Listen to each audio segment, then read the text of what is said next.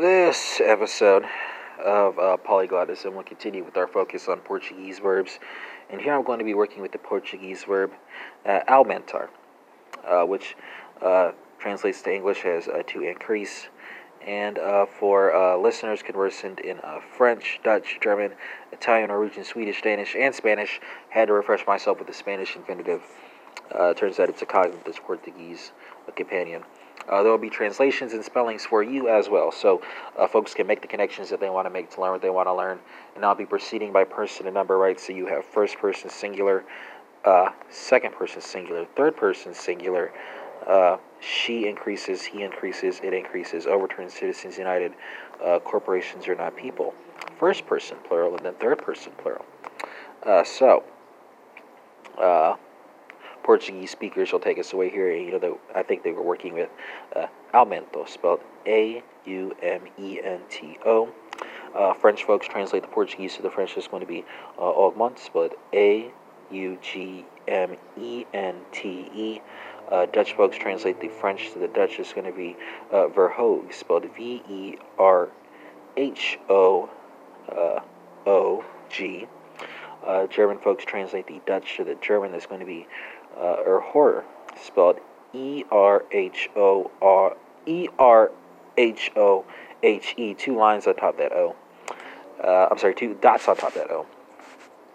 Italian folks translate the German to the Italian. That's going to be aumento, spelled A-U-M-E-N-T-O. And for Norwegian, Swedish, and Danish friends, you're working with okar,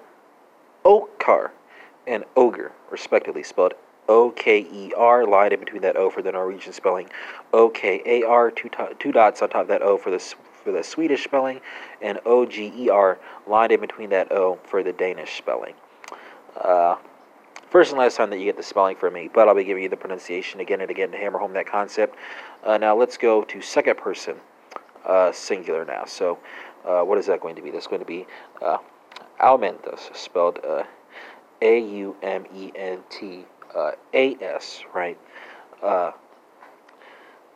Italian folks translate the Portuguese to Italian. That's going to be aumenti, spelled A-U-M-E-N-T-I. French folks translate the Italian to the French. That's going to be aumont, spelled A-U-G-M-E-N-T-E-S. Dutch folks are working with verhoogt, spelled V-E-R-H-O-O-G-T. And our German folks, you have horst, spelled E-R-H-O-H-S-T, two dots on top of that O. And for our Norwegian, Swedish, and Danish friends, you have okar, and ogre, respectively. Third person singular, so she increases, he increases, it increases. Overturns, Citizens United. Corporations are not people. So what is this? This is going to be aumenta, spelled A-U-M-E-N-T-A. French folks translate the Portuguese to the French. It's going to be augment, spelled A-U-G-M-E-N. Sorry. Why am I bothering with the spelling when it's the same as the first person singular, right? So same spelling, right? So no need to repeat that. Speaking of no need for repetition, what's going on right here? Call coming in. Kian S. What's going on? Okay, so Kian S. Not only am I going to spend that in Spanish, I'm going to give you the hashtag Trump is gone, man, because he gone. Like, when I when I say kicked, you say out. Kicked out of what? Trump is kicked out starting on January 20th. So good times, unless he tries to prove what was it, Grover Cleveland? I think he was out the first time, and then he came back a second time. But hopefully that doesn't happen here. But I'm getting aside from myself. What is that in German? That's going to be horst, spelled E-R-H-O-H-S-T, two lines on top of that O, right? This is second person singular. I don't think it's second person singular. So it's erhort. This is E-R-H-O-H-T, two lines on top of that O, right? Because it's third person singular, right? And the Dutch, yeah. I went straight to the German, but I forgot the Dutch. So the Dutch is the same as the second person singular. That's so that's verhoopt, right?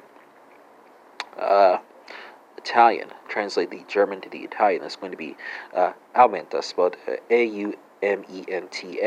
And for Norwegian, Swedish, and Danish friends, you're working with okar, and ogre, respectively.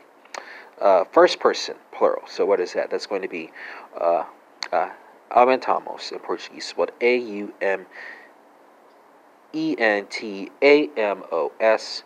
French folks translate the Portuguese to the French. It's going to be aumenton, spelled AUGMENTONT.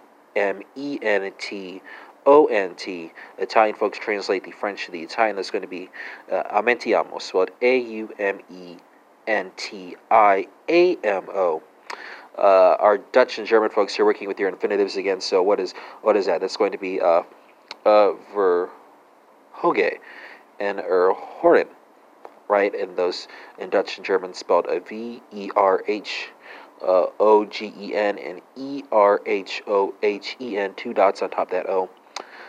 And in Norwegian, Swedish, and Danish, I think it's okar, and ogre, respectively. Third person, plural. So what is that in Portuguese? It's going to be aumentam, spelled AUMENTAM in Portuguese. French folks translate the Portuguese to the French. It's going to be aument, spelled AUGMENT,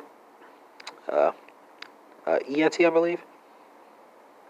I might have to double check me on that, but I think that's correct. Italian folks translate the French to the Italian. It's going to be aumentano, spelled AUMENTANO. Dutch and German folks, you're working with your infinitives again, so that's going to be verhogen and erhoren again. And for Norwegian, Swedish, and Danish folks, you have okar, and ogre, respectively. Spanish, cognate with its Portuguese complement. It's Portuguese companion, right? So aumento, aumentas, aumenta, aumentamos, aumentan. Let me check the French, right? Because trying to get to the point where you can see if something's up when the sound comes a tad bit off. So what's that going to be? Did I get that? Did I miss? I want to make sure I didn't mess that up right there. Oh, that's a T and then an E-N-T, so that's good stuff right there. That's good stuff. That's money.